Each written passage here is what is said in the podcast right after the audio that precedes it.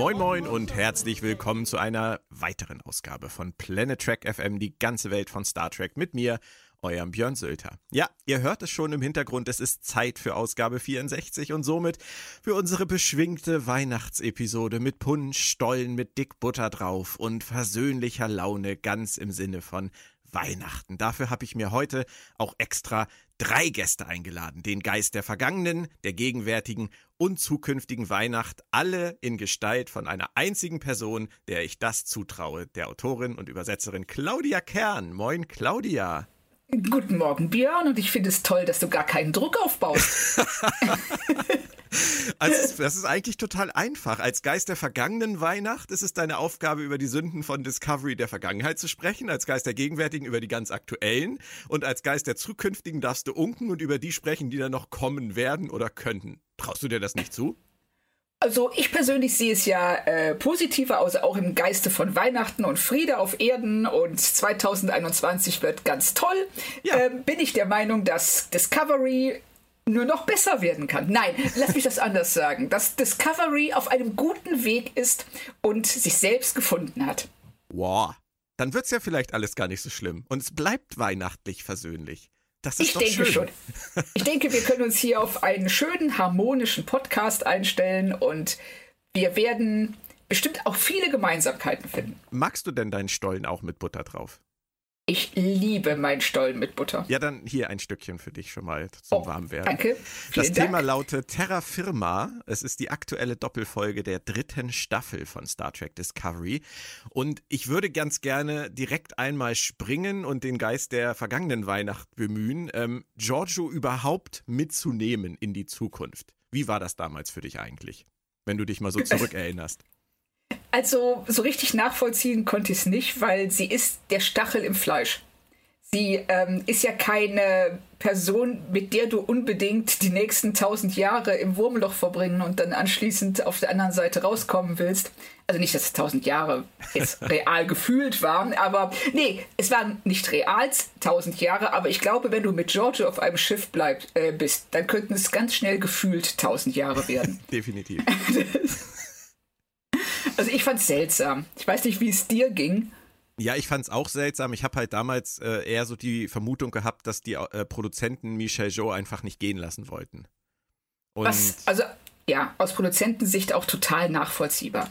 Sicher, klar. Aber die sind ja halt auch bei allem so. Also die holen ja auch immer gerne Leute wieder zurück und setzen Leute auf neue Rollen. Und das ist ja große Discovery-Familie. Und deswegen war es für mich halt einfach irgendwie so, ja, Michelle Yeoh gehört halt dazu. Und wenn wir jetzt gerade noch nicht akut ihre neue Serie ansetzen, dann nehmen wir sie halt erstmal mit und gucken, was passiert. So wirkte das für mich. Aber wir haben in dieser Doppelfolge etwas gelernt, finde ich, was das im Nachhinein für mich etwas sinniger gestaltet hat. Denn letztendlich ist Giorgio doch nicht vollkommen ohne Grund mitgekommen, sondern sie ist tatsächlich wahrscheinlich mitgekommen wegen Michael, oder? Ja, richtig. Und ich finde es schade, dass sie gewartet haben bis zu diesen letzten 2 Folgen mit Giorgio, bevor sie diese Beziehung überhaupt richtig in den Vordergrund gerückt haben. Mhm. Das haben sie ja die ganze Staffel über, hat man immer mal wieder diese Reibereien zwischen den beiden und diese, angedeutete Mutter-Tochter-ähnliche Beziehung, aber es wird nie, die entwickelt sich nicht. Also die stagniert und wird auch reduziert auf ein paar Szenen. Und dass sie jetzt am Ende die auf einmal so stark in den Mittelpunkt rückt, kam für mich relativ unerwartet. Aber woran liegt das? Also ich frage mich das halt immer wieder. Ich habe mit Torben Kessler im letzten Podcast gesprochen und er hat das sehr schön verglichen mit dem klassischen Star Trek. Beim klassischen Star Trek war ja auch nicht immer alles gut. Ne?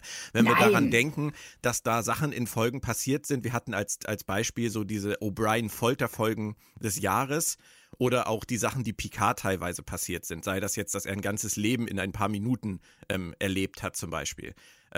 Danach war ja meistens in der nächsten Folge alles wieder gut, genauso wie bei Voyager nach Beschädigung in der nächsten Folge das Schiff wieder heil war. Das ist das klassische Star Trek gewesen.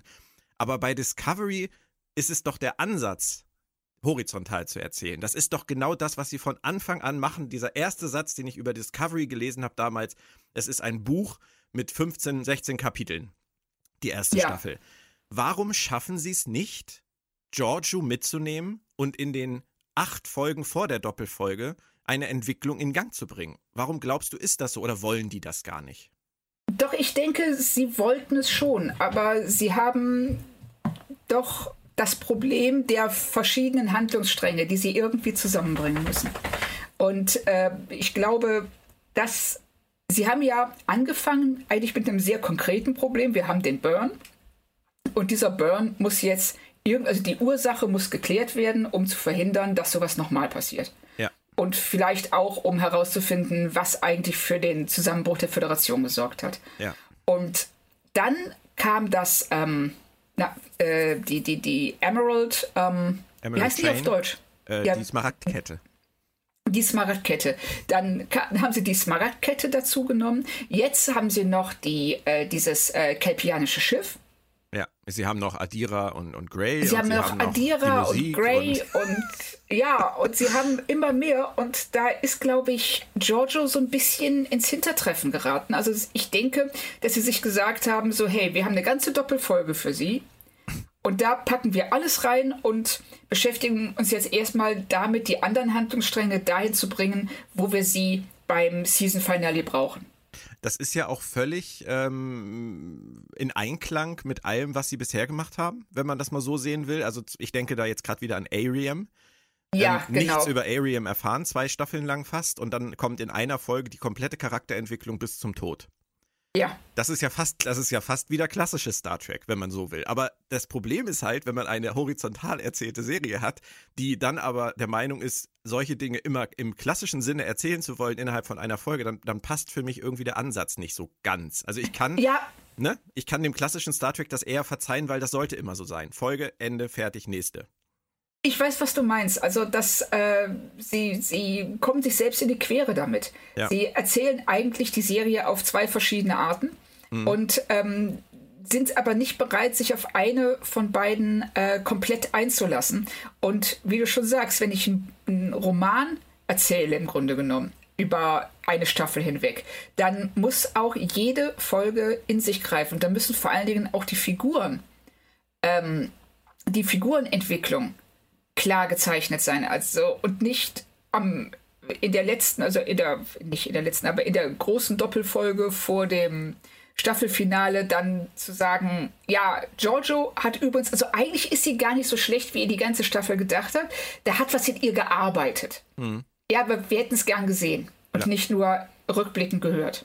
Da springen wir dann gleich zu. Lass uns einmal ganz kurz, wie ich das genannt habe, das Hintergrundrauschen abhandeln, denn diese Folge hat ja auch noch Teile abseits von Giorgio und Michael. Aber die sind, wenn man es genau nimmt, auch wenn das von der Minutenzahl fast eine komplette Folge war, am Anfang der ersten und am Ende der zweiten, ist es relativ egal, was da in Sachen Burn und so weiter auf der Discovery passiert. Oder hast du das anders empfunden? Das ist doch eigentlich eher so ein Platzhalter für, ist auch noch da. Ja, kam mir auch so vor. Also das war Füllstoff und auch nicht, also das hat uns jetzt nicht wirklich entschieden weitergebracht. Also klar, wir haben diese Sache mit dem Notruf und dann gegen Ende Admiral Vance, etwas seltsame Reaktion. Komisch, oder? Ja, so da war ich mir nicht ganz sicher, was das auslöst. Naja, also ich glaube, das müssen wir dann im Kontext sehen mit einer anderen Szene. Lass uns das im Hinterkopf behalten, Admiral Vance. Ah, okay. Ja. Ich könnte mir vorstellen, dass das nicht ganz unbeabsichtigt ist. Was ich lustig fand auf der Discovery war Reno, wie sie auftaucht und Stamets sagt, wo zur Hölle waren sie eigentlich die ganzen letzten Folgen? Da merkt man dann immer, dass die Autoren durchaus in der Lage sind, selbst reflektiert, selbstironisch zu schreiben. Ja, das fand ich auch sehr schön. Und was ich wirklich toll fand, das ist, wenn Stamets ihr dann direkt sagt, hör mal, du darfst ja keine Lebensmittel mit reinnehmen. und sie ist so, hör mal, das sind Süßigkeiten, das sind per se keine Lebensmittel. Dann Buck kommt und sagt genau dasselbe. Ja. Und sie in dem Moment, für einen Moment, tatsächlich eingeschüchtert wirkt. Und so, oh, hätte ich vielleicht doch wirklich nicht machen sollen. Aber solange Stamets das sagt, nimmt sie das als Herausforderung. Ja, genau. Da könnte man den Autoren fast unterstellen, dass sie die Figurendynamiken verstehen. Also bei Reno und Stamets verstehen sie die definitiv. Sie haben natürlich mit der Schauspielerin von Reno, da die ja Komikerin ist, ja. Auch jemand, mit dem sie ganz toll an sowas arbeiten können und mit ihr das ausarbeiten können. Und Stamets, der dann eben so diese ganz klassische Comedy-Routine, wo sie die provokante, stichende Person spielt und der andere ist der das aushält und eigentlich nur dann die Stichworte für die nächste Stichelei gibt. Ja. Und das funktioniert bei den beiden auch einfach super. Bei dem Thema fällt mir was ein, was ich in den letzten Tagen mal gelesen habe und worüber ich seitdem nachdenke. Vielleicht passt das an dieser Stelle ganz gut. Es schrieb jemand, dass für ihn Discovery das Problem hat, dass die Figuren so unzureichend ausgearbeitet sind, dass es eigentlich komplett egal ist, wer was sagt. Und verglich das dann mit zum Beispiel mit Next Generation, dass es da halt einfach niemand anderes sagen konnte als Worf oder zum Beispiel Data. Oder bei den Classics, dass es halt, Kirk hatte die Art, wie er Sachen sagte und Spock eine völlig andere und McCoy eine ganz andere. Es waren ganz klar definierte Figuren für ihn und bei Discovery fehlt dieser Person das halt komplett und da habe ich mich jetzt gerade gefragt, stimmt das, weil Reno und Stamets zumindest, da ist es doch eigentlich egal, wer den Dialog spricht, weil die könnten theoretisch beide aus exakt der gleichen Warte heraus diesen Text aufsagen. Oder sehe ich das falsch? Ich denke ja. Also ich denke, du siehst das falsch, weil ich kann die Dialoge, also die Sachen, die Stamets sagt, nicht gegen die austauschen, die Reno sagt. Okay, das finde ich gut. Oder meintest du das? Nee, das meinte ich. Du, das war auch gar keine Feststellung von mir, sondern ich habe mich mit diesem Posting beschäftigt die letzten Tage so gedanklich, habe mich halt gefragt, stimmt das überhaupt? Ist also, das so bei Discovery, dass es so austauschbar ist? Ah, okay, ja. Also ich finde, dass es bei der Brückenbesatzung größtenteils so ist. Ja. Abgesehen von Tilly und Saru und natürlich Michael hat da keiner eine großartig definierte Persönlichkeit. Ja. Und das finde ich auch sehr, sehr schade, weil das im Rückschluss dann auch die Episoden im Spiegeluniversum uninteressanter macht, weil wir sie nicht gespiegelt sehen, weil wir niemanden gespiegelt sehen können, dessen Originalpersönlichkeit wir nicht kennen. Richtig, da hat dann Nilsson halt dunkle Haare. Ja, genau. Und du denkst so, ja, das ist jetzt das, worauf die Charakterisierung hinausläuft. Genau, da muss man dann überhaupt in dem Moment erstmal schneiden, dass es Nilsson ist. Aber, ich habe tatsächlich eine Sekunde gebraucht. Ja. Aber ich weiß genau, was du meinst. Das fehlt halt komplett. Sie setzen sie alle ein, weil sie halt dabei haben wollen. Aber ja. Im Prinzip ist Owo halt Owo und Nilsson und Rice und Bryce und Rice und Bryce. Und ich weiß immer noch nicht, wer ist. Es tut mir verdammt leid für die beiden Schauspieler. Das dachte ich auch. Entschuldige. Nee, alles gut. Ich könnte es halt immer noch nicht sagen. Wenn du mich jetzt festnageln wollen würdest, wer ist Rice und wer ist Bryce? Ich habe keine Ahnung. Ja, das geht mir ähnlich. Also ich hatte es noch in keiner Star Trek-Serie, dass ich am Ende der 3. Staffel überlegen muss, bei irgendeiner Person auf der Brücke, ach, wie heißt denn der nochmal? Mhm. Und das ist das Ergebnis von einer unzulänglichen Charakterisierung der Figuren und sie konzentrieren sich, das wissen wir und ich will das auch nicht jetzt zum 100.000. Mal kritisieren, nö. Sie konzentrieren sich auf Michael und das ist auch okay. Sie lassen nur auf der anderen Seite zu viele andere vom Wagen fallen. Auf ihrem Weg und das ist echt schade, weil wie man ja bei Stamets und Reno sieht, geht's, wenn man will. Ja, ich denke auch, die Kritik zu sagen, alle sind zugleich, ist vielleicht zu hart und zu sehr über einen Kamm geschoren, die Brückenbesatzung sicher, aber es gibt auch genug Figuren, die schon eine eigene Stimme haben. Ich denke mal, das kann man definitiv so sagen. Aber ansonsten passiert ja nicht viel. Also sie sind jetzt einen Schritt näher. Es ist ja, man hat ja gefühlt irgendwie, ist es ja schon seit Wochen so, dass sie diesen Nebel jetzt scannen und versuchen, da irgendwelche Infos zu kriegen. Und jetzt durch Buck klappt es halt. Und gut, jetzt sind wir an dem Punkt, jetzt wird das wahrscheinlich nächste Woche kommen müssen, weil wir haben nur noch 3 Folgen. Ne? Das ist also verdammt wenig Zeit für 3? Ja. Ich dachte 2, ich dachte, die machen 12. Nee, 13. Wir haben noch 3. Und, aber ich finde 3 halt für diese ganzen Storyfässer, die so rumstehen, finde ich halt auch nicht viel. Da müssen sie jetzt schon echt auf den Punkt kommen. Also das, ich habe das eben auch noch gedacht, als ich hier über unseren Podcast nachgedacht habe und das Problem der ganzen Fässer, die die aufgemacht haben. Ich komme mir langsam so vor, als ob die von uns erwarten, dass wir aus 3 Gläsern gleichzeitig trinken können. Ja. Und das wird schwierig. Wenn sie es schaffen, mit einer Hand aus 3 Flaschen gleichzeitig einzuschenken, bin ich bereit, das zu probieren. Ja, genau. Aber das sehen wir nächste Woche, ob der Fokus da ist. Wenn der Fokus nächste Woche auch nicht wirklich da ist und wir das Gefühl haben nach der Folge, dass wir wieder sagen, jetzt sind es nur noch 2 und die Fässer stehen immer noch. Ich glaube, dann sollten wir aufhören, uns Hoffnung zu machen, dass sie alle Fässer schließen können. Aber ja, we will see. Also gehen wir jetzt zurück zur Haupthandlung der Folge, zumindest zur gefühlten. Wir behalten Admiral Vance im Kopf und wir behalten nochmal Georgios Verhalten im Prime-Universum im Kopf. Das ist sicherlich nicht ganz unwichtig. Da möchte ich gerne nachher nochmal drauf zurückkommen. Die Sphärendaten sind allmächtig offensichtlich. Die liefern einfach Koordinaten ins Nichts, die bei Georgios Zustand helfen können. Ich finde ja solche Fantasy-Elemente immer ein bisschen schwierig in einer Science-Fiction-Serie. Du auch? Also das ist wirklich Deus Ex Machina.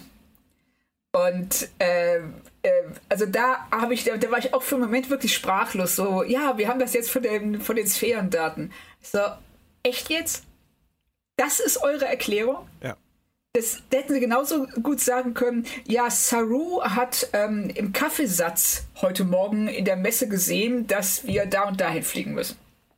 Ich stelle mir an der Stelle halt die Stimme von Annabel Wallace vor als Zora, die zu Saru sagt, guten Morgen, Captain, ich weiß da was, ich sag dir aber nicht, was es bedeutet, aber du fliegst genau hin. Ich habe gerade wieder den Film geguckt, hier, Die Geister, die ich rief, mit Bill Murray, und da geht's ja auch um die Geister, und da gibt's auch den Geist der gegenwärtigen Weihnacht, das ist ja diese Frau, ich weiß nicht, ob du den Film kennst, diese völlig durchgeknallte Prinzessin. Nee, ich kenne ihn nicht. An die musste ich jetzt gerade denken, weißt du, die ist halt auch immer so, ich weiß was. Aber, ach so. Und die Crew sagt, ey cool, hey, die Sphärendaten haben wieder gesprochen. Das ist so, das Orakel hat gesprochen, Kurs auf diese Koordinaten. Das ist irgendwie... Ja, und alle machen das einfach. Alle machen das einfach, genau. Ich finde es auch total seltsam, und da, es ist super verlockend, wenn du Autor bist, dich darauf zurückzuziehen, weil du kannst halt innerhalb von einem Satz das alles erklären und abhaken und zum Thema kommen. Also in der Hinsicht kann ich schon auch nachvollziehen, dass man das macht, aber so ein Mechanismus, so ein Story-Mechanismus, der verführt natürlich auch, sowas immer öfter zu machen. Bist du als Autorin auch schon mal in diese Verlockung gekommen und bist ihr erlegen? Bestimmt. Also ich könnte mir vorstellen, dass ich das so bei der ein oder anderen Heftromanserie, wenn ich nicht wusste, wie ich von A nach B kommen soll, einfach, ja genau, bei Professor Zamora im Zweifelsfall lässt der Merlin auftauchen und Merlin sagt, hör mal, das macht das mal so und so. Ja, also muss man schon sagen, diese Bequemlichkeit steckt in uns allen. Also ich würde dir da auch jetzt zustimmen. Ich weiß auch ganz genau, wo ich das schon mal gemacht habe an einer Stelle. Ich habe mich schon damals dafür geschämt. Ja, aber manchmal ist es eben auch, wenn du weißt, du willst jetzt die Handlung in Gang bringen, dann benutzt du eben den Mechanismus von, es kommt ein Pfeil angeflogen, der neben dem Protagonisten, neben dem Kopf des Protagonisten im Baum landet, daran ist ein Zettel und auf dem Zettel steht, geh da und dahin. Ja. Und dann macht er das natürlich und dann hast du die ganze Zeit der Handlung Zeit, dir zu überlegen, von wem dieser Zettel stammt. Ja. Und am Ende sagst du dann so, ach ja, übrigens, der Zettel kam von dem und dem. Oh, echt? Oder du machst es wie Enterprise und erklärst nie, wer Future Guy war. Oh, ja, das ist bitter. Das ist... Ah, ja. Aber es ist doch erschreckend, oder? Dass wir eigentlich, wir kritisieren immer und sagen immer, das müsste doch eigentlich alles so J.M. Straczynski-mäßig vorausgeplant sein und es müsste doch einen Masterplan geben. Aber in Wirklichkeit ist es doch bestimmt auch in einem Writers' Room in Hollywood oder wo auch immer genauso, wie du es gerade beschrieben hast. Wir brauchen jetzt etwas, wir machen es so und überlegen uns im Verlauf der nächsten Wochen und Monate kollektiv, wie wir das geschickt erklären können. Genau. Also da bin ich mir ganz sicher, dass das so läuft, weil es ist menschlich. Du beschäftigst dich gerade, wenn du unter Druck stehst, und die stehen ja unter einem ziemlich starken Druck. Also alleine die die nicht nur zeitlich, sondern auch finanziell, was daran hängt und was die eben in diesem Writers Room ausarbeiten. Und da konzentrierst du dich natürlich auf das Problem, was du jetzt direkt vor dir hast und schiebst die anderen Probleme nach hinten. Und irgendwann merkst du dann auf einmal, wie wir jetzt gerade auch so, oh, es sind nur noch 3 Folgen. Mhm. Was machen wir denn jetzt? Ja, genau. Und an solchen Stellen, wo sie dann vielleicht merken, sie haben jetzt Reno irgendwie 4 Folgen vergessen, kommt dann vielleicht auch so ein Satz im Dialog zustande. So ein selbstreflektierter Satz, dass man halt sagt, okay, wo war die eigentlich die ganze Zeit? Scheiße, ja, wir hätten sie ja einfach mal auftauchen lassen können. Aber die Schauspielerin sagte ja auch, dass sie total wenig Zeit hätte und deshalb nur für einige Folgen zur Verfügung steht. Aber es ist trotzdem niedlich, dass es ihnen selber auffällt, denn sie machen das ja auch immer wieder. Sie haben es mit Admiral Cornwell gemacht, sie haben das mit L'Rell gemacht, sie haben das in der 2. und 1. Staffel mit einigen Figuren gemacht, mit hier Ash Tyler. Die sind immer mal wieder auf und abgetaucht. Richtig. Aber okay. Also ich fühle mich immer noch, mir tut der arme Föderationstyp immer noch leid. Hör auf. Das ist, wahrscheinlich wird das am Ende der Staffel entweder das größte, das wird mein Future-Guy-Problem sein, wahrscheinlich bei Discovery. Ich es nicht verstehen kann. Es kann natürlich sein, dass die letzte Folge jetzt nochmal umbenannt wird. Sie haben ja die nächste Folge jetzt auch umbenannt. Es sollte eigentlich The Citadel heißen. Jetzt heißt sie irgendwie Sukal oder Sakul. Ich bin mir nicht ganz sicher. Auf jeden Fall was Außerirdisches. Vielleicht heißt die letzte Folge dann auch That Hope Is You Part 2, um das zu schließen von der ersten Folge. Und vielleicht kommt er da dann wieder. Weißt du, es ist ja möglich, dass sie gesagt haben, wie Chris Carter bei Akte X, die Rahmenhandlung existiert hier nur in den Staffelan- und Anfängen und Enden. Ne? Ich weiß, was du meinst, ja. Aber wenn er nicht mehr auftaucht, dann bin ich echt sauer. Ja, das finde ich auch, weil das eine so melancholische Figur in einer so traurigen Lage ist, die jetzt ja behoben werden könnte. Ja. Fände ich das auch sehr schade, wenn er jetzt einfach in Vergessenheit geraten würde. Ja. Aber der wird dann ein toller Con-Gast. Definitiv, ja. Kriegt so seine eigene Fanfiction. Ja, genau. Okay, also das war im Prinzip die Discovery-Handlung bis auf das Ende. Auf das Ende werden wir noch kommen, da bin ich mir ganz sicher. Das Ende spielt ja auch auf der Discovery. Aber Giorgio fliegt dann halt mit Michael auf diesen Eisplaneten und dir ist sicherlich auch, wie mir, aufgefallen, dass das eine ziemlich gute Spiegelung der ersten Folge ist, wo sie durch die Wüste laufen. Genau. Man kann im Internet sogar nachvollziehen an verschiedenen Screenshots, dass sie sogar die gleichen Einstellungen benutzt haben. Es ist also auch für sie... Oh. Ja, es ist auch für sie tatsächlich wohl das Schließen eines Storyrahmens mit diesen beiden, das ist ja auch völlig okay. Und dann steht da in dieser Schneewüste auf einmal diese Tür und der Mann von CSI sitzt daneben mit Hut und Zeitung. Wir haben in der ersten Folge noch nicht erfahren, was hinter ihm steckt. Aber hast du es bei der ersten Folge schon durchschaut? Nein, also ich habe ihn für ein Q gehalten. Okay. Und du? Mir ist das mit der Zeitung tatsächlich erst aufgefallen, als ich das bei Track Movie.com oder bei Trackhore.com gelesen habe, dass diese Zeitung exakt die gleiche Zeitung ist, die in City on the Edge of Forever vorgekommen ist. Ah, okay. Und dann gab es ja die Rückseite und bei der Rückseite war es dann ja klar, weil bei der Rückseite ging es um die Mission, um die Suppe, um Let Me Help. Da war ja dann einfach klar, das ist Griff in die Geschichte und von daher bin ich dann auch sehr schnell, auch vor Ausstrahlung der 2. Folge, auf dem Zug gewesen, dass er der Guardian sein muss. Ja, richtig, so ging es mir auch. Ich habe das genau wie du beim Gucken der Folge nicht bemerkt mit der Zeitung. Nee. Und erst im Nachhinein. Also deshalb dachte ich, im Verlauf der Folge habe ich mich gefragt, ist das ein Q? Und dann war es natürlich klar, dass es der Guardian sein musste. Aber es ist, ich fand ihn als Figur tatsächlich gut. Also das hat Spaß gemacht. Ich fand auch gut, wie sie es erklärt haben, wie er sagte, früher habe ich halt da so auf dem anderen Planeten gehockt und wer halt wollte, konnte, habe ich halt gesagt, ja los, hüpf durch. Ja. Macht ihr eine gute Zeit und dann kam der Temporal Cold War und dann war es alles nicht mehr so einfach und deswegen verstecke ich mich jetzt hier. Genau. Finde ich ganz nett. Also fand ich süß irgendwie, charmant. Ja, ich fand das auch, weil man merkt ihm an, dass er ist ja ein Wesen, das das nicht so richtig versteht, warum Leute mit dem, was er kann, so fiese Sachen machen. Ja. Wenn man doch auch Gutes damit tun könnte. Und das, er ist ja auch unheimlich empathisch Giorgio gegenüber am Ende ist. Und was ich übrigens nochmal gerade kurz zurück zum Anfang der Folge, wenn sie auf diesem Eisplaneten landen. Ich musste wirklich lachen, also die stehen da auf dieser Eisfläche und die Bäume im Hintergrund und dann sagt Giorgio irgendwie, ich habe noch nie einen so leeren Planeten gesehen. Und ich dachte nur so, hey, das könntest du auch sagen, wenn du in Lindlar im Wald stehst. Aber wenn du dann 10 Kilometer weiter fährst, bist du in der Stadt. Also, aber, jetzt könnte ich wieder gehässig sein, das zeigt natürlich auch wieder so ein ganz kleines bisschen das Problem der Discovery-Autoren, über den Tellerrand zu gucken, ne?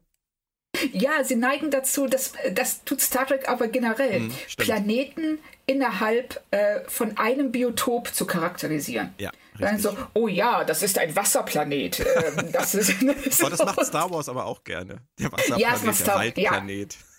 Genau, Star Wars kann das auch. Also das ist so, als ob dadurch, dass man die Möglichkeit hat, diese gewaltigen Entfernungen in so kurzer Zeit zurückzulegen, auch so ein Planet auf einmal so wahrgenommen wird wie der, ich sag mal, der Schwarzwald.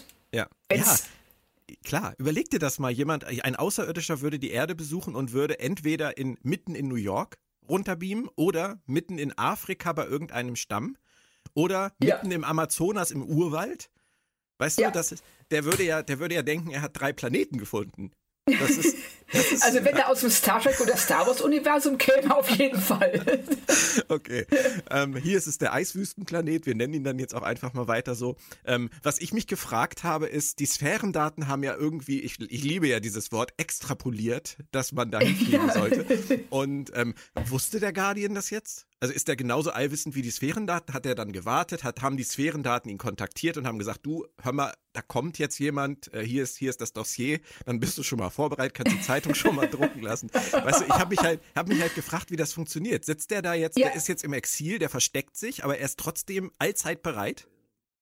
Ich habe mich das auch gefragt, wie soll ich mir das logistisch vorstellen?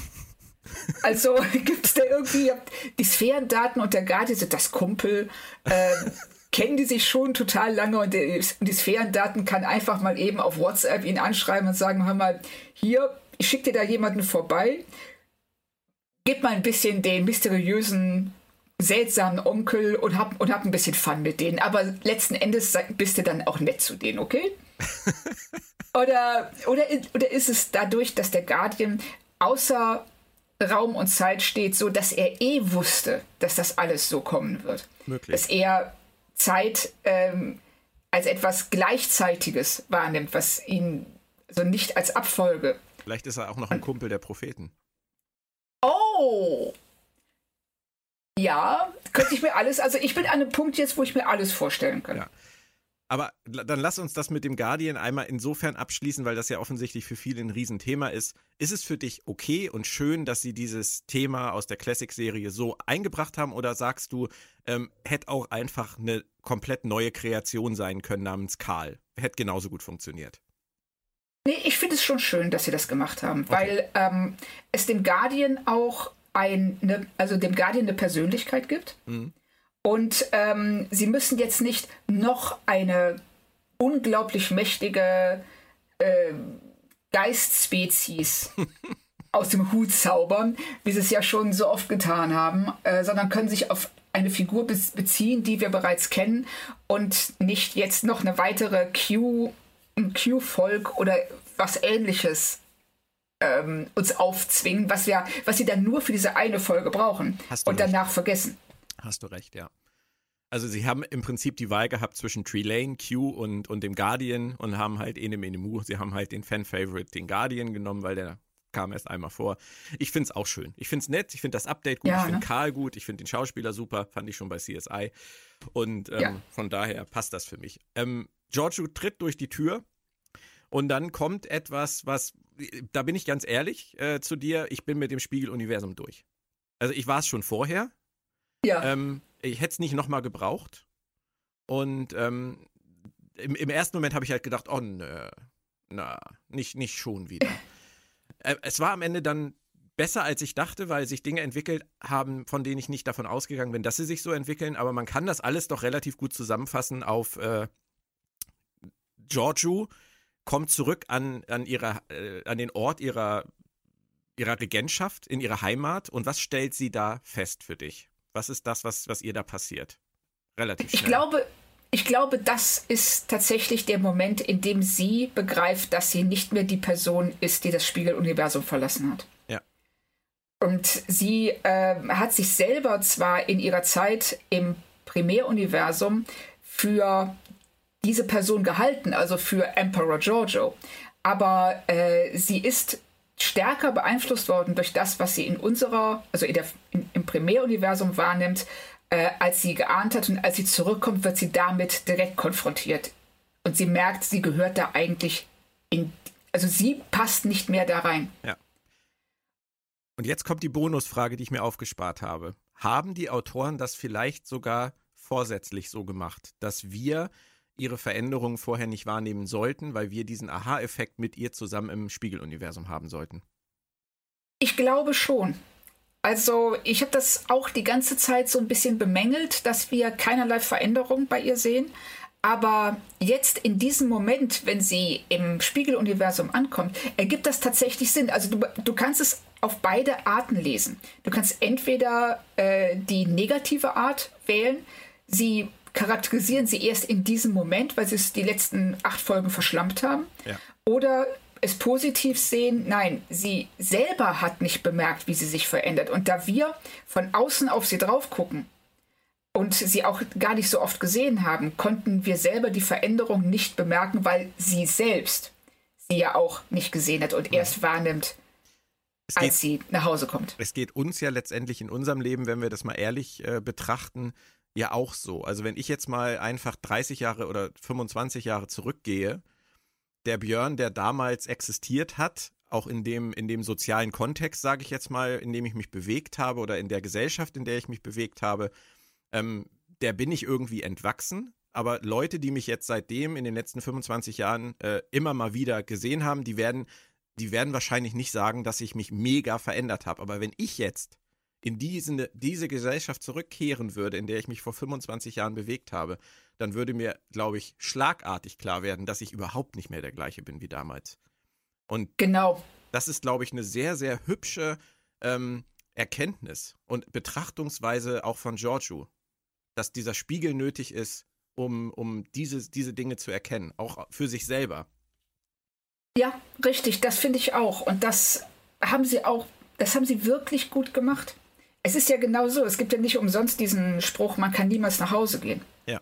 Weil du selber veränderst dich in einer Art und Weise, die du erst bemerkst, wenn du wieder in diesen Originalkontext zurückgeführt wirst. Hm.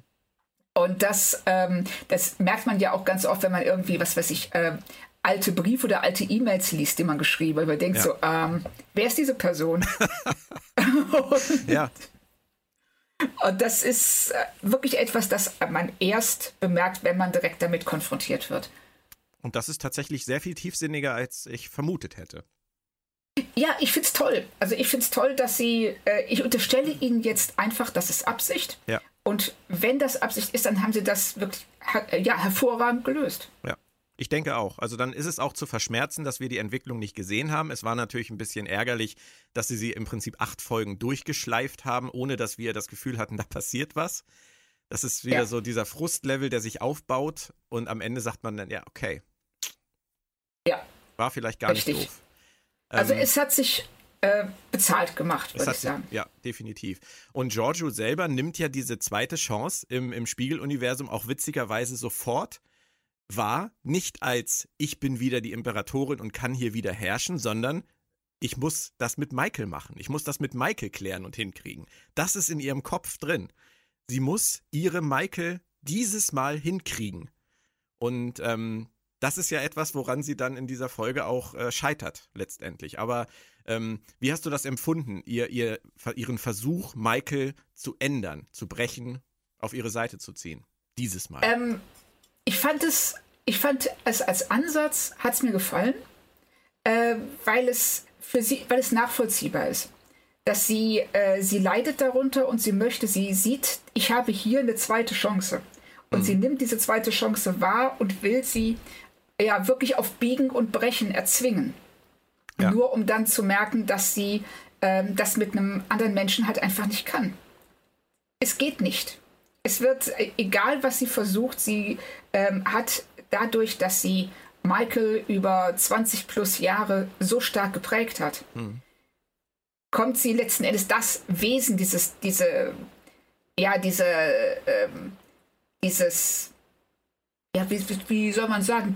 Raubtier, ja, was sie erschaffen hat, kann sie nicht zum Lämmchen machen. Nee. Innerhalb von ein paar Monaten. Und das ist der zweite Punkt, wo ich die Discovery-Autoren tatsächlich loben muss. Weil wenn man sich das einmal genauer überlegt, was das bedeutet und was das aussagt, ist das eine genauso potente Geschichte. Georgiou ist am Ende, als sie wieder aus dem Tor heraustritt, ist sie ja erst frustriert, weil sie sagt, sie ist gescheitert. Aber ja, wenn man sich fragt, woran ist sie gescheitert, dann ist die Antwort, sie ist an Michael gescheitert und sie ist an dem Universum gescheitert, in das sie nicht mehr gehört.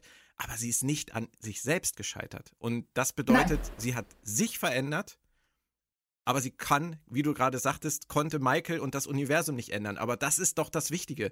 Das ist doch das, was wir uns auch immer klar machen müssen. Wir können andere Menschen nicht ändern. Wir können nur uns ändern. Und richtig, das ist eine schöne Aussage über Giorgio, über das Leben, über alles. Das ist Star Trek. Das ist gut. Ja, in jedem Fall. Das haben sie gut gemacht. Es sind auch ihre ganze... Das ist ja das, was der Guardian zu ihr sagt. Dadurch, dass sie sich verändert hat, dass sie zum Beispiel auf den Saru als Sklaven, dass sie ihn rettet, dass sie ihm die Möglichkeit gibt, eine Lüge zu durchschauen und seinem Volk zu helfen. Das sagt der Guardian ja auch ganz klar. Du weißt gar nicht, wie viele du gerettet hast, dadurch, dass du ihm die Information gegeben hast und ihm geholfen hast. Mhm. Und das zeigt ja auch, wenn ich mich ändere und dieser positiven Veränderung auf andere zugehe, kann ich ganz, ganz viel auslösen. Ja. Und das ist total Star Trek, da gebe ich dir recht. Und das entkräftet ja auch immer das entkräftet an dieser Stelle für mich etwas, was immer wieder gern gesagt wird, nämlich, ja, er war stets bemüht, sie war stets bemüht, das wird immer so abfällig gesagt, aber der Guardian sagt zu ihr ganz lapidar, aber du hast es versucht. Und das ist das Entscheidende, du hast es versucht. Und man scheitert halt manchmal im Leben an Dingen, an sich selbst, an anderen. Aber es ist wichtig, dass man halt nicht aufhört damit, es zu versuchen. Und da kann man dann noch so zynisch sein und sagen, es zählt nicht, es zu versuchen, es zählt nur, es hinzukriegen. Nein, da bin ich ganz bei Karl. Ja, das sehe ich genauso. Wir müssen es immer wieder versuchen. Also das heißt nicht, dass ich immer wieder versuchen sollte, mit dem Kopf durch die Wand zu gehen, weil die Wand ist stärker. Mhm. Aber ich sollte trotzdem versuchen, auf die andere Seite der Wand zu kommen. Ja. Wenn in irgendeiner Weise. Und das ist es, was Giorgio ja tut. Sie weiß, sie kann diese Vergangenheit, die sie und Michael haben, nicht mehr ändern. Aber was sie ändern kann, ist die Zukunft. Ja. Aber sie hat eben, Michael ist, das ist ja diese berühmte Frage, ne? Nature versus Nurture. Mhm. Was ist wichtiger, die Anlagen, mit denen du geboren wirst, oder die Anlagen, die du durch deine Erziehung bekommst. Mhm. Und hier wird eben ganz klar gezeigt, die Anlagen oder der Charakter, den Michael bekommen hat, durch ihre Zeit auf der Müllkippe und anschließend mit Giorgio, die haben sie zu einer Karikatur eines Menschen gemacht. Ja. Also zu jemandem, also in der ersten Folge, also jetzt hier in der Doppelfolge, wenn sie sagt, ja, wir haben hier diese Künstler und ich habe ihnen die Hände abschlagen und die Augen ausstechen lassen, damit ihre Kunst noch wertvoller ist. Mhm. Du denkst so, Alter, das ist jetzt aber auch nicht mehr zu toppen. Also, nee, das ist auch so eine comichafte Boshaftigkeit. Also wie aus so einem He-Man-Comic, aus der He-Man-Zeichentrickserie von Samstagmorgens. Ja. Und im Kontrast dazu steht dann halt diese Giorgio im Spiegeluniversum, die wir gar nicht mehr wiedererkennen, weil sie würdevoll, bedacht, ruhig, empathisch auf alles reagiert, auf ihren kelpianischen Diener und versucht, Dinge irgendwie in Gang zu bringen und positiv zu verändern. Das ist ein Kontrast, der wirklich irre gelingt, finde ich, zwischen ihr und Burnham im Spiegeluniversum. Ja, also und ich finde es auch toll, dass Saru derjenige ist, also der Sklave Saru, derjenige ist, der irgendwann sagt, wer bist du? Ja, großartige Szene. Du gehörst hier gar nicht her, du bist gar nicht von hier, richtig, oder? Großartig. Also, richtig, als er das... So sehr hat sie sich verändert. Ja. Also das war wirklich toll und das und man sieht es ja auch in den, was sich in den Gesichtern ihrer Ehrengarde widerspiegelt, wenn sie Michael Gnade gewährt, wenn sie auch mit Michael über die Zukunft des Imperiums redet und sagt, wir müssen damit aufhören, so zu herrschen, wir müssen andere Wege finden, und man sieht so auf Owos Gesicht diesen Ausdruck von, was ist denn hier los? Mhm. Und das haben sie auch wirklich gut gelöst, dass es eben für einen Diktator gar nicht so einfach ist, damit aufzuhören, Diktator zu sein. Weil das stimmt. Und damit ringt Giorgio dann auch, dass sie als schwach wahrgenommen wird, nur weil sie was tut, was eigentlich total vernünftig ist. Ja. 3 Fragen noch zum Spiegeluniversum. Glaubst du, wir haben das Spiegeluniversum jetzt abgefrühstückt? Nein. Ah, gut, hätte ich bloß nicht gefragt. Wieso? Was hast du? Nee, mal ehrlich, was stört dich am Spiegeluniversum? Jetzt dieses Mal gar nichts. Dieses Mal haben sie es, finde ich, wunderbar genutzt, um eine tolle Sache zu erzählen. Der erste Trip ins Spiegeluniversum von Discovery und der von Enterprise waren mir zu sehr die Popcorn-Cartoon-Überzeichnungsschiene ohne Sinn und Verstand. Also okay. Je länger, also es ist für mich immer so gewesen, bei Enterprise war die erste Folge mit dem Ende, wo sie dann auf der Brücke der, es war ja nicht die Enterprise, aber die aussah wie die Brücke der Enterprise, Schwesterschiff, landeten, war natürlich episch und wundervoll und Gänsehaut, aber die zweite Folge bei Enterprise war dann für mich halt nur noch dieses typische Spiegeluniversums, ich versuche dich zu übertölpeln und du mich und ich habe aber ein Ass im Ärmel und der ist auf meiner Seite und der nicht und der ersticht dich und dann habe ich mit dem Sex und bla bla bla bla bla und ich kann es nicht mehr sehen. Und bei Discovery war es halt auch so, im ersten Moment war es nett und dann dauerte es 3-4 Folgen an und es hat mich nur noch angeödet. Und deswegen bin ich einfach mit diesem überzeichneten Stil bin ich durch. Ah, okay. Ich verstehe, was du meinst. Ich finde es immer noch super unterhaltsam. Okay. Weil es einfach, ein solches Reich würde, glaube ich, nicht mal 12 Monate durchhalten. Geschweige denn Hunderte von Jahren. Also sowas ist auf Dauer nicht aufrechterhaltbar. Ja. Aber es macht dass jeder versucht, sich im Bösesein gegenseitig zu übertrumpfen. Mhm. Das macht es für mich, also ich finde es einfach sehr witzig. Ich finde Killy großartig. Ja. Und es ist unterhaltsam, aber ich gebe dir völlig recht, durch diese Überzeichnung ist es auch ein Handlungsstrang oder ein Universum, das du eigentlich nie richtig ernst nehmen kannst. Ja. Und deshalb ist das, was den Figuren da passiert, auch nicht richtig ernst zu nehmen. Also es berührt dich nicht. Und das haben sie tatsächlich jetzt in der Doppelfolge sehr, sehr gut gelöst und auch anders angegangen. Einfach dadurch, dass Giorgio als Person jetzt ihr eigenes Reich mit diesem ganz neuen Blick betrachtet. Ja. Es war halt eher wieder wie bei Deep Space Nine, wo die Figuren von der Prime-Seite sozusagen einen Abstecher ins Spiegeluniversum gemacht haben und da im Kontext ihrer Rolle im Spiegeluniversum agieren mussten, obwohl sie da gar nicht hingehörten. Ja, genau. Ja, und das fand ich damals halt auch immer netter als dieses, wir sind jetzt komplett Spiegeluniversum, böse, böse, böse. Das ist halt so. Weil es eben schon so ein bisschen albern ist. Ja. Auch die ganze Ästhetik, es ist ja derartig überzeichnet und übertrieben und auch mit dem Holzhammer wird immer wieder gesagt, Terraner sind böse. Ja, genau.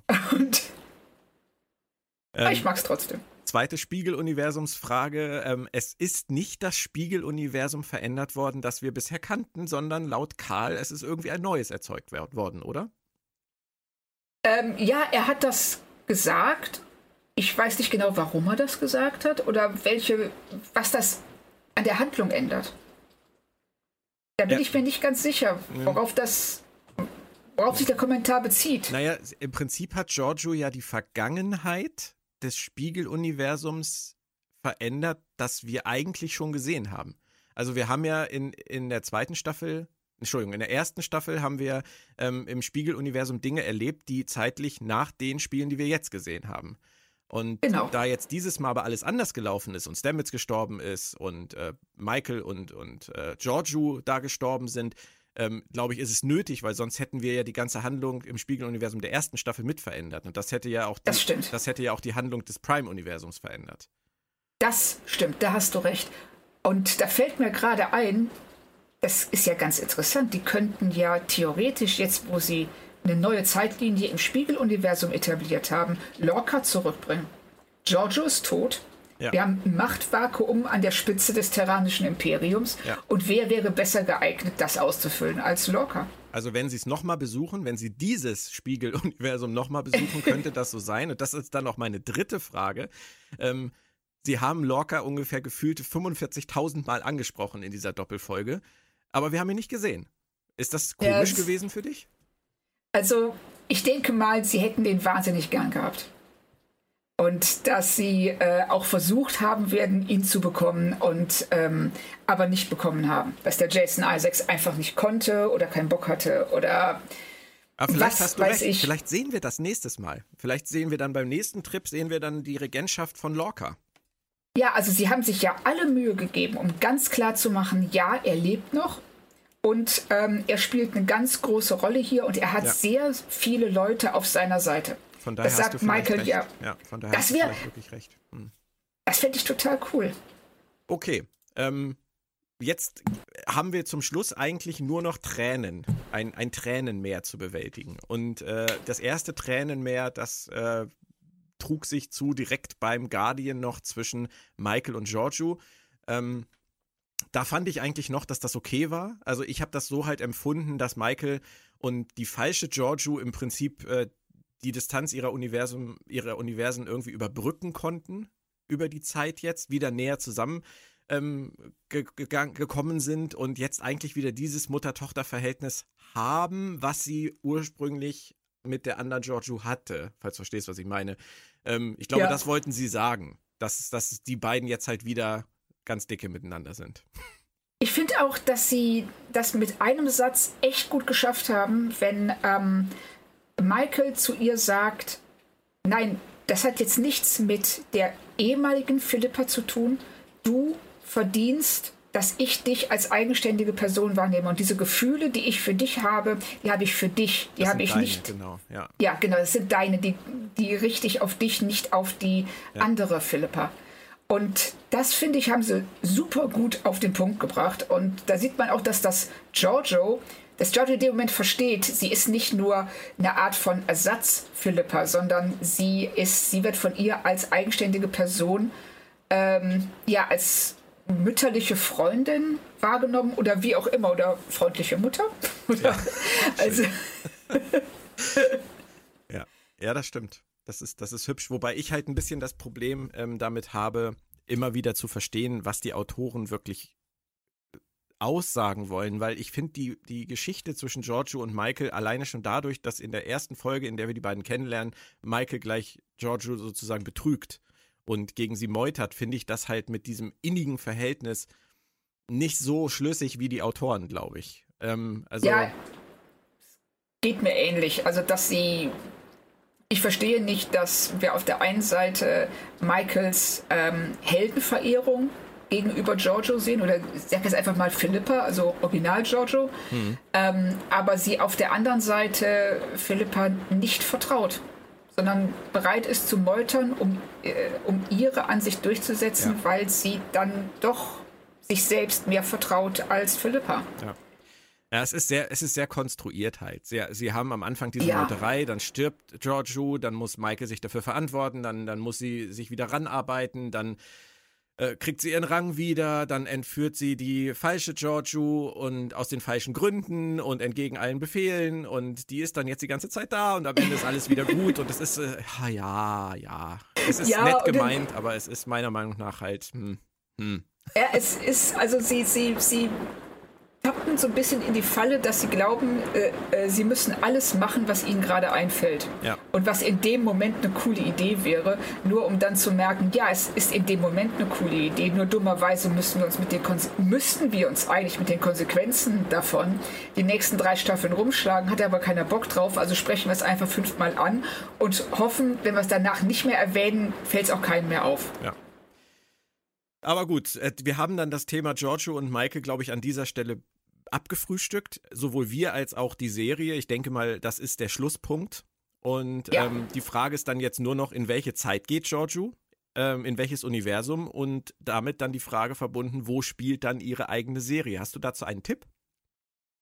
Das ist eine gute Frage. Also ich hätte jetzt gedacht, dass sie wahrscheinlich zurückgeht ins... an die Stelle, aus der Discovery geflohen ist, aber mittlerweile glaube ich das nicht mehr. Oh, warum? Weil ich glaube das immer noch. Warum glaubst du es nicht mehr? Weil, was wollen sie da erzählen? Naja, der wichtigste Punkt ist, sie können die Schauspieler von Ash Tyler und von L'Rell wieder mit reinbringen. Okay, gutes Argument. Und das machen sie ja gerne. Mich hat das gewundert, dass sie die einfach zurückgelassen haben. Ehrlich gesagt. Weil, stimmt. Das war so völlig undiscovery-mäßig, die einfach da zurückzulassen. Die hätten sie eigentlich alle mitnehmen müssen. Und von daher halte ich das für nicht ganz ausgeschlossen, dass sie da landet und da die Sektion 31 macht. Und dann kann sie ja auch Spock wieder treffen und sie kann Pike wieder treffen. Es kann da Crossover geben. Oh, okay. Also das, du überzeugst mich gerade. Ist nur vom Produktionsstandpunkt gedacht. Ja. Du hast recht. Und das erzählerisch würde ich es mir vielleicht anders wünschen, aber wer weiß. Ja, von dem erzählerischen Standpunkt fände ich es woanders interessanter, weil sie haben ja auch mit Discovery gemerkt, sie engen sich wahnsinnig ein, ja, wenn sie sich in dieser Zeitlinie befinden und haben als Befreiungsschlag ja diesen 1000-Jahre-Sprung gemacht und dann mit Sektion 31 zurückzugehen und sich dem gleichen Problem auszusetzen. Ja. Das fand ich halt nicht ganz nachvollziehbar, aber produktionstechnisch gebe ich dir völlig recht. Sie können Spock bringen, sie können die anderen Besatzungsmitglieder wieder reinholen. Sie haben die Möglichkeiten mit dem Strange New Worlds Crossover. Also ich bin geneigt, dir recht zu geben, das wird wahrscheinlich auf der Zeitebene spielen. Es ist halt die Frage, was letztendlich auch Sinn macht als Strategie fürs Franchise, weil wir haben eine Serie jetzt, die weit in der Zukunft spielt. Wir haben Picard, wir haben Lower Decks, was vor Picard spielt, nach Nemesis, auch so ein bisschen wir haben irgendwann dann ganz viele verschiedene Zeitebenen und wenn wenigstens Sektion 31 und Strange New Worlds noch in der gleichen Zeit spielen, ist das vielleicht, ich weiß es nicht, einfacher zugänglich für die Zuschauer, aber wir werden es erleben. Also ich hab tatsächlich, ich würde keinen wirklichen Tipp abgeben. Ich kann mir vieles vorstellen. Vielleicht kommt die Serie auch gar nicht, who knows, also... Stimmt, aber was hältst du denn, das fällt mir jetzt auch gerade ein, was hältst du denn von der Vorstellung? Der Guardian sagt ja, er schickt sie in eine Zeit zurück, in der die beiden Universen sehr, sehr dicht aneinander waren und der Übergang von einem zum anderen dadurch sehr einfach. Was wäre denn, wenn Sektion 31, wenn es in der Serie konkret um den Kampf zwischen Giorgio im Primäruniversum und Lorca im Spiegeluniversum ginge. Ja. Hättest du keinen Bock drauf, weiß ich, aber... aber das wäre... Ja. Also schauspielerisch wäre das ja total cool, oder? Michelle Yeoh auf der einen Seite und Jason Isaacs auf der anderen. Ich würde es dir gönnen. Es ist mir auch ehrlich gesagt, ich will das jetzt nicht so abfällig klingen lassen, es ist mir relativ egal. Also ich lasse mich da mal überraschen, was sie da machen. Ich habe nichts gegen Jason Isaacs in einer Star Trek-Serie. Von daher, die beiden zusammen wäre nett, aber ob ich jetzt eine Sektion 31 Mirror Universe Battle-Serie brauche, ich habe keine Ahnung. Aber Da gibt es ja auch noch andere Dinge, die letztendlich da reinspielen. Wir müssen noch Michael und Giorgio eine Sache noch erwähnen. Giorgio sagt, Michael gehört auf den Stuhl des Captains. War das für dich so ein Uha-Moment oder hast du gedacht, hat sie eigentlich recht? Nein, also damit hat sie sowas von gar nicht recht. Und es hat nichts damit zu tun, dass ich Michael nicht gönnen würde, sich auf diesen sehr bequem aussehenden Captainstuhl oder so, darauf Platz zu nehmen. Damit habe ich überhaupt kein Problem. Aber sie kann nicht als Captain fungieren, weil eine ihrer Haupttätigkeiten besteht darin, sich Befehlen zu widersetzen. Und sie kann sich schlecht ihren eigenen Befehlen widersetzen.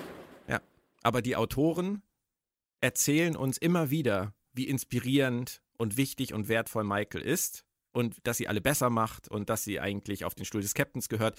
Es kann eigentlich nur einen Schluss geben, oder? Sie landet da. Ja, es scheint darauf hinauszulaufen, aber ich hoffe sehr, dass sie nicht den Fehler begehen, sie Captain der Discovery werden zu lassen. Gut, ich sag jetzt, sie wird Captain der Discovery noch in dieser Staffel. Und okay. Saru wird aus dem Weg gelobt, weil auf dem kelpianischen Schiff die große Liebe seines Lebens auf ihn wartet und er sich entscheidet, dass er eigentlich einen ganz anderen Lebensplan hat. Oder er wird Botschafter der Kelpianer bei der Föderation oder irgendwas anderes. Und dazu finde ich... Du meinst, dass sie... Ja? Entschuldige, du meinst, dass sie Saru rausschreiben? Nein. Ich glaube nicht, dass sie ihn rausschreiben. Ich glaube, dass sie ihm eine andere Tätigkeit geben werden. Also, dass sie ihn vom Schiff holen? Weiß ich nicht. Kann sein. Vielleicht, die sind ja sowieso ständig da auf dieser Basis bei Admiral Vance. Wenn Saru da kelpianischer Botschafter ist, dann ist er ja auch ständig mit dabei. Ich habe keine Ahnung, Claudia. Ich habe wirklich keine Ahnung. Oh, okay. Ich weiß nur, ich bin jetzt der Discovery-Autor und ich weiß nur, Michael muss auf diesen Scheißstuhl und da sitzt im Moment noch dieser fucking Kelpianer. Und deswegen muss ich mir jetzt irgendwas zusammenreimen. Im Zweifelsfall ist halt Dr. Issa von dem kelpianischen Schiff halt die Frau für ihn.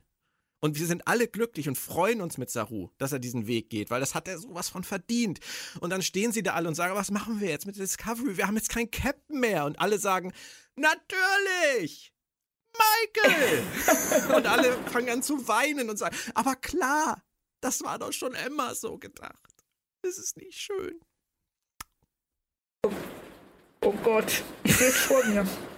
Ich will es nicht vor mir sehen, weil es wäre aus so vielen Gründen nicht schön. Und, aber ich sehe es tatsächlich vor mir. Du siehst es vor dir genau wie ich. Die letzte Einstellung der Staffel. Michael setzt sich auf den Captain's Chair und sagt, der vierte Stern rechts bis zum Morgengrauen und irgendjemand sagt, I, Captain. Und dann fängt sie an zu heulen. Ja, oder wir. Nee, wir heulen schon seit 5 Minuten. Okay, wir werden das abwarten. Ich sag dir ganz ehrlich, wenn ich mich täusche, mache ich ein Fass auf und trinke es aus. Ja, also da bin ich bei. Weil also dann, das wäre super. Dann, ich möchte mich täuschen, ich möchte mich irren. Also ich hoffe sehr, dass sie den gegensätzlichen Weg gehen und dass sie Michael komplett aus der Hierarchie rausnehmen. Und sie zu so einer Art... Aber ich befürchte, dass sie es mittlerweile ja ungefähr 25 Mal gesagt haben, was sie für ein toller Captain wäre, dass du mehr Recht haben wirst als ich und das finde ich nicht schön. Nee. Nicht deshalb, aber... wir reden in 3 Wochen darüber. Dann wissen wir. Ich bin echt gespannt. Und, ich hoffe so, dass du dich irrst. Ja, wie gesagt, ich auch. Ich möchte gerne dann Abbitte leisten in 3 Wochen. Möchte sagen können, habe ich richtig Scheiße gebaut. Da habe ich mich richtig vergrüßt mit meiner Theorie. Aber das wäre völlig okay. Das wäre wirklich völlig okay für mich. Wir müssen noch ganz kurz noch ein paar Tränen aufarbeiten. Es gab ja nicht nur die Verabschiedung zwischen Giorgio und Michael, sondern es gab dann ja auch noch die grandiose Szene auf der Discovery, wo sie alle zusammensitzen und sich an die schönsten Momente mit der liebevollen, charmanten, reizenden, empathischen, intelligenten Philippa Georgiou, ich habe bestimmt irgendwas vergessen, die Freundin der Crew, sie erinnern sich alle an sie und sind voll der lobenden Worte mit ein bisschen Kritik, sie war ja auch ein bisschen zickig. Ja, aber sie hatte einen tollen Gang. Aber wie war diese Szene für dich? Hast du mitgeweint oder... Also ja, aber ich glaube aus den falschen Gründen. Das ist so, manchmal lacht man ja mit Leuten und manchmal lacht man über Leute. Und hier, man weint manchmal mit anderen und manchmal weint man über andere. Und leider war in der Szene der letzte Fall für mich gegeben. Also ich fand es nicht nachvollziehbar, fand es also teilweise fast schon grotesk, wie die... etwas, also wie die über eine Figur reden, mit der die meisten von ihnen keinen Berührungspunkt hatten, außer von ihr angekackt zu werden. Ja. Und was ich echt schade finde, wo war Linus? Ja. Linus ist der Einzige, bei dem man in der dritten Staffel den Eindruck hatte, er und Philippa sind befreundet. Ja, richtig. Und der am Schauspieler kann es nicht gelegen haben, denn der hat in dieser Doppelfolge einen Kelpianer gespielt. Genau, das habe ich extra noch nachgesehen, ja, weil ich auch dachte, vielleicht hatte der was anderes vor. Nee. Aber crazy. Wirklich, wieso bringen sie nicht die einzige Figur, die tatsächlich eine Beziehung zu ihr hatte in dieser Staffel? Sondern dann müssen dann so die Leute dann irgendwie, die anderen Figuren verzweifelt versuchen, irgendeinen Berührungspunkt zu finden, bei dem Philippa nicht rüberkam als eine geifernde Furie aus dem Spiegeluniversum, die nichts anderes plant als Tod und Zerstörung. Ja, ich habe es schon häufiger irgendwo gelesen, ich habe es selber auch geschrieben, es ist, glaube ich, ganz einfach und das muss man, glaube ich, einfach akzeptieren. Es ist die Verabschiedungsparty der Crew, der Serie für Michelle Yeoh gewesen und nicht der Crew der Discovery für Philippa Georgiou. Das ist ein gutes Argument. Das sollte man so vielleicht nicht bringen, nein, weil es für die Zuschauer eben schwer nachvollziehbar ist. Und es ist auch, es ist wieder das alte Problem von Discovery, dass sie Dinge zeigen, die keinen interessieren und Dinge im Nachhinein erzählen, die man echt gerne gesehen hätte. Ja. Und ich hätte gern gesehen, wie sich wie das Verhalten von Giorgio und der Besatzung im Alltag sich darstellt. Mhm. Und was dann vielleicht irgendwie eine Grundlage gewesen wäre für diese Verabschiedungsszene. Ja. Aber es ist immer wieder das Gleiche. Ich vergleiche das jetzt an dieser Stelle mal wieder mit Dr. Kalber. Dr. Kalber stirbt, beziehungsweise wird umgebracht. Und alle sind so, ja, okay, ja, ist tot jetzt. Kriegt aber auch eine Medaille. Also eine Medaille kann Stamets mitnehmen für ihn. Weil alle schon wissen, der kommt eh wieder. Ja, genau. Wird keiner groß zum Trauern aufgefordert. Und hier bei Giorgio machen sie ein Gewese darum. Ich meine, sie ist ja nicht mal tot. Richtig. Das ist es ja. Also das fand ich nämlich auch so ein bisschen seltsam, wenn Saru und Michael im Büro zusammensitzen und Saru sagt, was soll das heißen, sie ist weg, ist sie tot? Und Michael dann so sagt, ja, sie ist weg. Und dann Saru es einfach auf sich beruhen lässt. Ja, ich glaube, das hat was wieder mit diesem ganzen Temporal Cold War-Gedöns zu tun, dass man jetzt einfach, genauso wie die Discovery jetzt das A gekriegt hat, muss dann jetzt Georgiou für tot erklärt werden, weil sonst gibt es wieder Timey-Wimey-Kram. Ja, auf jeden Fall, dass sie für tot erklärt werden muss, verstehe ich, aber dass Saru nicht darauf beharrt zu wissen, was da unten passiert ist. Ja, das ist Discovery. Ja, nicht weitergeben. Das ist Discovery-Writing, ja. Claudia, immer wieder. Ja, wir wissen es ja, was passiert ist und Saru muss es nicht wissen, dem muss es nicht interessieren. Ja, genau, ich meine, auch ein Problem, dass sie ganz elegant hätten lösen können, wenn sie uns, wenn Michael gerade, wenn wir in die Szene reingehen, sagt so, naja, und dann sagte der Guardian, geh zurück in die Zeit. Und Saru sagt, wow, echt? Aber ich glaube, wir schreiben besser, dass sie tot ist, oder? Ja, würde ich auch sagen. Problem gelöst. Ja. Zu dem Thema Michael und Captain gehört auch noch die letzte Szene mit Saru und Admiral Vance. Die hatten wir schon angesprochen und müssen die dann jetzt auch noch abschließen. Ich dachte ja, ich habe da so meine Theorie zu und die Theorie haben wir im Prinzip dann jetzt ja schon angesprochen. Was fandest du denn so merkwürdig an Admiral Vance' Haltung gegenüber Saru? Sein Misstrauen. Ja, genau. Das kann ich nicht es stört mich, weil es dem widerspricht, was wir in den letzten Folgen gesehen haben. Und er hat keinen konkreten Grund dazu. Er macht es fest an diesem Smaragdketten-Tool, weil er glaubt, dass das irgendwie Malware überträgt oder sowas. Oder dass da ein Virus drin ist. Aber es ist trotzdem sein Misstrauen Saru gegenüber und ja, das ist ja ein Kelpianer-Schiff und kann ich ja verstehen, du hast ja schon so lange keinen mehr gesehen. Nicht, dass es in der Sternenflotte der Vergangenheit von Kelpianern gewimmelt hätte.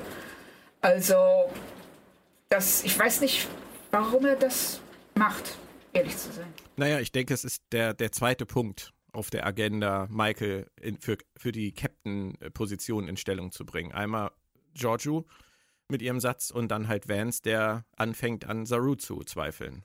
Ja. Und das ergibt leider Sinn, wenn man es wenn man den Blickwinkel nimmt, dass sie alles versuchen, um Michael auf den Captain's Chair zu bringen, dann ergibt die Szene tatsächlich Sinn. Nur leider nicht im Kontext der bisherigen Staffel. Nein. Ja. Okay. Dann doof. Bitte? Bisschen doof gelaufen, aber... Ja. Müssen wir das so akzeptieren? Lass uns noch kurz zum Abschluss die Fragen aus Twitter sozusagen aufnehmen. Ich habe mal wieder Bescheid gesagt, dass wir sprechen. Gamma Eridani hat auch genau zu dieser Sache noch eine Frage. Wie war sogar Holo-Kommunikation zwischen Discovery und Vance auf diese Entfernung möglich, wo diese doch interstellar brach liegen soll und nicht mal die Strecke Erde-Titan funktioniert? Hat mich schon bei TF1 gewundert, als Tilly fragte, ob sie melden soll. TF1? TIE Fighter 1? Nee, falsches Universum. Terra Firma 1. Ah, okay. Terra Firma 1, Also Holo-Kommunikation. Ich meine, sie war ja ein bisschen abgehackt. Aber, ja. Gamma Eridani, stell doch bitte keine Logikfragen, die Serie nicht beantworten kann. Vor allem, die sie nicht beantworten möchte. Du hast recht. Die sie nicht beantworten möchte. Sie sagt, also die Serie sagt einfach, ja, das ist theoretisch nicht möglich, deshalb verzerren wir die Holo-Kommunikation ein bisschen, um zu zeigen, dass das Signal echt schwach ist. Ja, genau. So einfach ist es. Sven Vollmering schreibt, erst einmal wünsche ich euch frohe und gesegnete Weihnachten. Danke für die vielen tollen Stunden, mit denen ihr alle gerade in diesem Jahr Ablenkung bringt. Inwieweit kann eurer Meinung nach ein Charakter wie Giorgio Träger einer eigenen Star Trek-Serie werden? Ich habe nichts gegen zwiespältige oder gebrochene Helden mit dunkler Seite, aber bei ihr finde ich die Vergehen auch gegen Werte, für die Star Trek steht, einfach zu viel.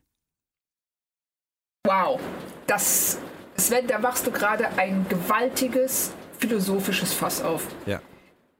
Da muss man sich generell fragen, inwieweit ist eine Person in der Lage, sich zu verändern, Reue zu zeigen für Taten, die sie begangen hat, und inwieweit sind wir als Gesellschaft bereit, ihr zu vergeben.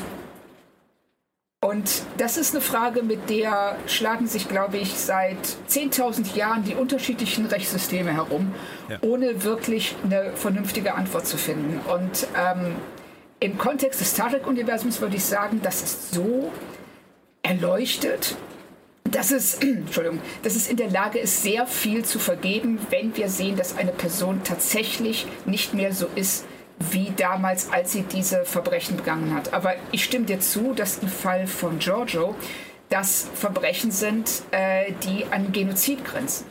Definitiv. Und ob wir, oder vielleicht sogar Genozid beinhalten, ob eine Gesellschaft, oder ob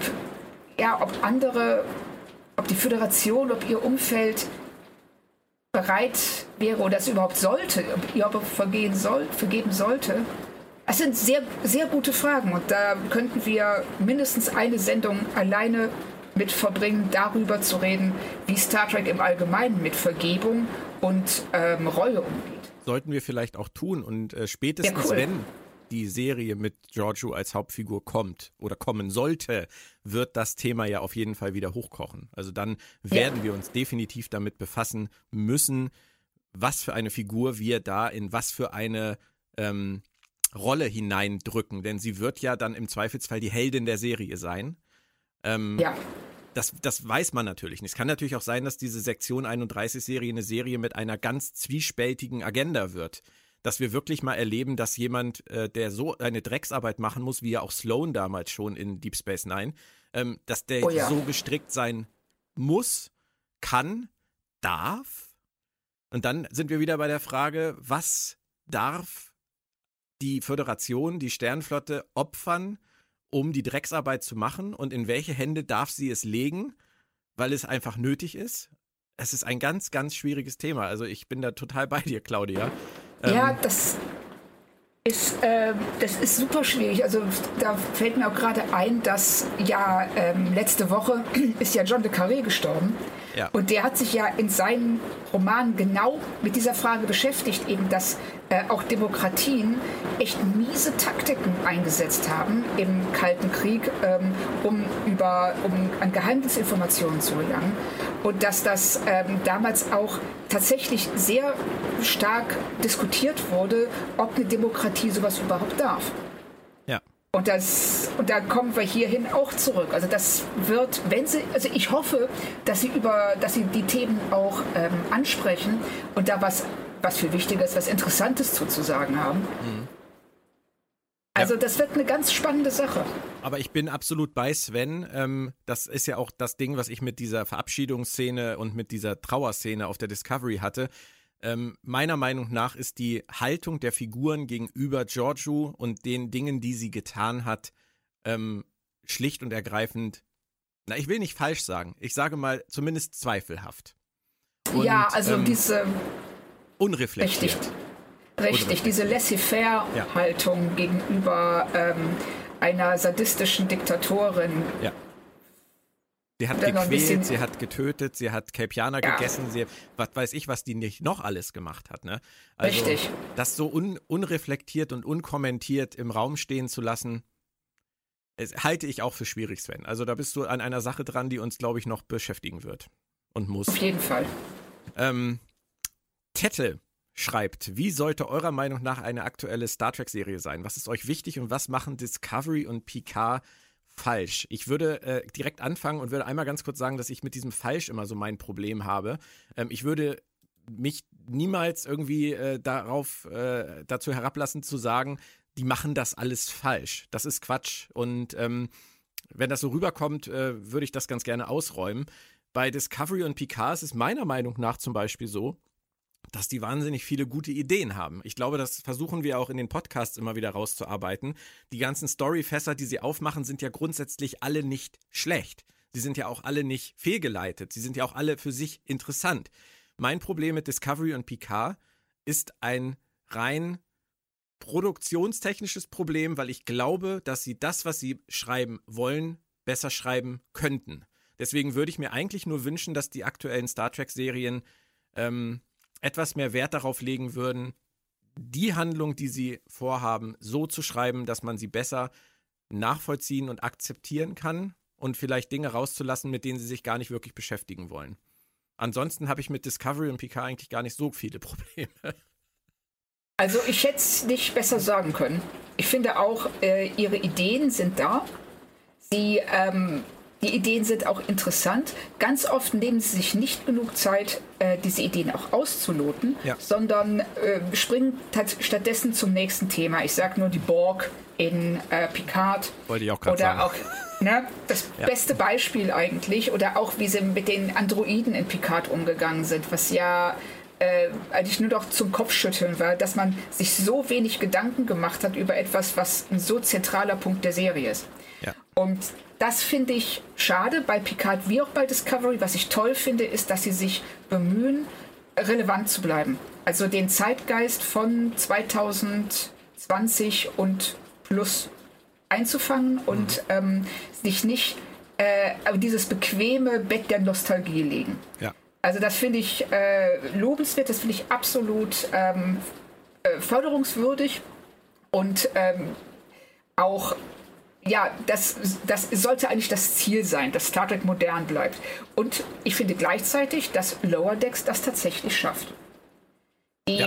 Definitiv. Die Serie spricht Themen an in ihren Folgen, lotet die aus und das in 25, 30 Minuten, was auch erklärt, warum die so schnell reden. Und, und auf der anderen Seite schafft es dir aber auch ein kohärentes, also dieses Schiff ist eine Familie. Die Besatzung ist in der einen Staffel besser zusammengewachsen als die in Discovery in 3. Und das würde ich mir generell von der Star Trek-Serie wünschen, dass sie ihre Figuren mit Respekt und Menschlichkeit behandelt. Und das scheitert bei Discovery ab und zu einfach daran, dass diese Figuren so wenig ausgearbeitet sind. Und das ist, denke ich, auch immer die Frage, wer ist Showrunner? Wer hat letztendlich wirklich die Verantwortung? Und das ist bei Lower Decks, denke ich, ganz eindeutig McMahon. Ich glaube, dass dem wirklich in diese Serie kaum jemand reingeredet hat. Und ich kann mir halt auch zum Beispiel bei Prodigy vorstellen, dass die Hageman Brothers, dass die da auch sehr autark agieren. Und dass wir da auch eine Vision sehen werden, bei der wir sagen können, entweder ist sie gut, dann ist es deren Ding, was sie gemacht haben, oder sie ist es halt nicht, dann ist es auch deren Ding, was sie vielleicht nicht so gut gemacht haben. Aber ich glaube, dass diese Animationsserien, dass da wenig andere Einflüsse aus Secret Hideout-Produktionskreisen mit reinspielen. Und bei Discovery und Picard ist es halt ein bisschen anders. Also ja, weil es Flaggschiff-Serien sind und Lower Decks läuft so ein bisschen unterm Radar durch. Und was in dem Fall also ein absoluter Glücksfall war, weil McMahon tatsächlich machen konnte, was er wollte. Das bin ich ganz bei dir. Und diese Showrunner-Vision oder diese Schöpfer-Vision, wie er sie hat, das ist bei einer Serie, bei der jede Folge zig Millionen $, kostet, auch viel schwieriger umzusetzen und durchzuhalten als bei einer relativ preiswerten Zeichentrickserie. Mhm. Und da ist man auch eher bereit, als Studio ein Risiko einzugehen und die einfach mal machen zu lassen. Ja, das stimmt. Absolut. Also ich denke, wir geben die Hoffnung da nicht auf. Es ist nicht alles schlecht. Das, glaube ich, denkt keiner von uns. Und bei Picard, meiner Meinung nach, haben sie es bei Picard auch wirklich nur in Anführungsstrichen richtig verkackt mit der letzten Doppelfolge. Davor war ich eigentlich noch weitestgehend positiv gestimmt, auch wenn mir da schon einige Sachen immer mal nicht gefallen haben. Und du recht hast, Claudia, mit den Borg. Sie sind auf vieles einfach nicht ausreichend eingegangen. Aber die Ideen waren da und sie hätten es eigentlich gut ins Ziel bringen können, haben dann in der letzten Doppelfolge sich allerdings entschieden, irgendwie was ganz anderes zu machen. Und das hat halt für mich dann in dem Fall nicht funktioniert. Für dich anscheinend ja auch nicht. Und, ja, ging mir auch so. Ja. Von daher warten wir es einfach ab. Also wir werden noch genug Staffeln vor uns haben, bei denen wir das bewerten können. Von daher, wir geben die Hoffnung nicht auf. Captain Kessler sagt, die neuen Serien legen viel zu viel Wert auf vergangene Ereignisse und Charaktere. Außerdem sind inzwischen Gefühle wichtiger als Randbedingungen wie eine Geschichte oder gar Logik. Es ist alles eine Farce. Claudia, würdest du dem zustimmen?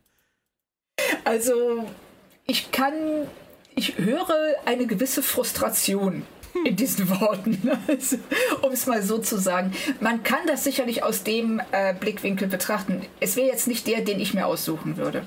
Ich finde, dass Gefühle, sie sind gefühlsbetonter als frühere Star Trek-Episoden oder Serien, aber sie passen das in ihre Welt auch schon ganz gut rein. Also, es ist jetzt nichts, was... Naja, sagen wir es mal so, Michael müsste jetzt für mich nicht in jeder Folge anfangen zu weinen. Das, finde ich, ist übertrieben, aber sie ist die einzige Figur, die das macht. Also können wir davon ausgehen, dass das auch in diesem Universum nicht ganz normal ist. Und deshalb, wenn wir Michael als eine Art von emotionalen Überflieger in dieser Welt sehen und alle anderen als mehr oder weniger den Normalfall, finde ich, kann man auch mit diesem emotionaleren Zugang besser zurechtkommen. Und ich finde, von den Randbedingungen, da weiß ich nicht ganz, was du meinst.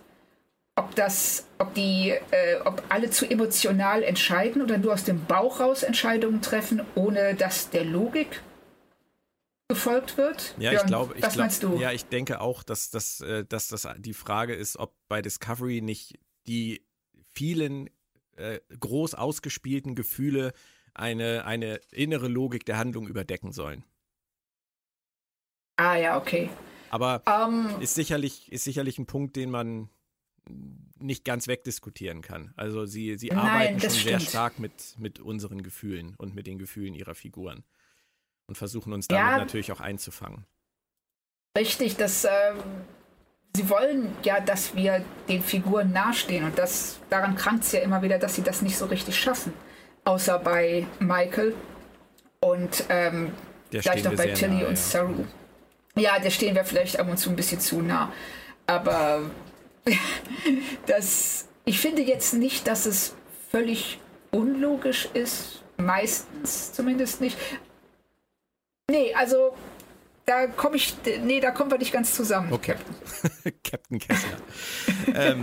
Hat auch einen sehr schönen Twitter-Namen. LeChuck Kessler. Oh, großartig. Ich stehe ja total auf Monkey Island.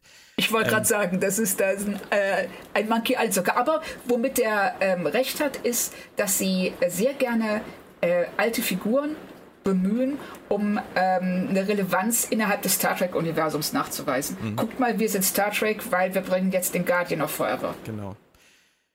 Ich glaube, man muss das ein bisschen ausblenden tatsächlich. Man darf sich das nicht verleiden lassen, dadurch, dass man weiß, dass sie es vielleicht deswegen tun, weil es ist ja trotzdem schön, diese Dinge wiederzusehen. Also ich glaube, da muss man einfach ein bisschen trennen, muss einfach sagen, ich nehme es jetzt einfach mal positiv. Und ja, es ist eben deine Entscheidung. Ja. Siehst du es positiv oder siehst du es negativ? Das ist, die Serie stellt es einfach nur dar. Es hängt von dir ab, wie es bei dir ankommt. Denn, und das kann letzten Endes niemand beeinflussen, außer dir selbst. Denn du kannst nur dich ändern. Nicht die Serie. Ach, wie schön. Aber du kannst es immer wieder versuchen. Ja, genau.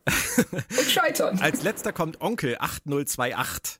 Der ein schönes Bild gepostet hat von dem lieben Aditas Sahil, dem Mann auf der einsamen Föderationsstation. Und dazu schreibt, wird er je erfahren, dass die Föderation gefunden wurde?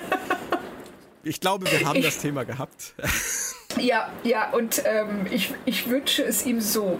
Weil er, ich weiß nicht warum, aber irgendwie scheint uns das ja allen so zu gehen, dass diese Figur einen unheimlichen Eindruck gemacht hat oder in uns noch widerhallt, einfach durch ihre Traurigkeit, glaube ich.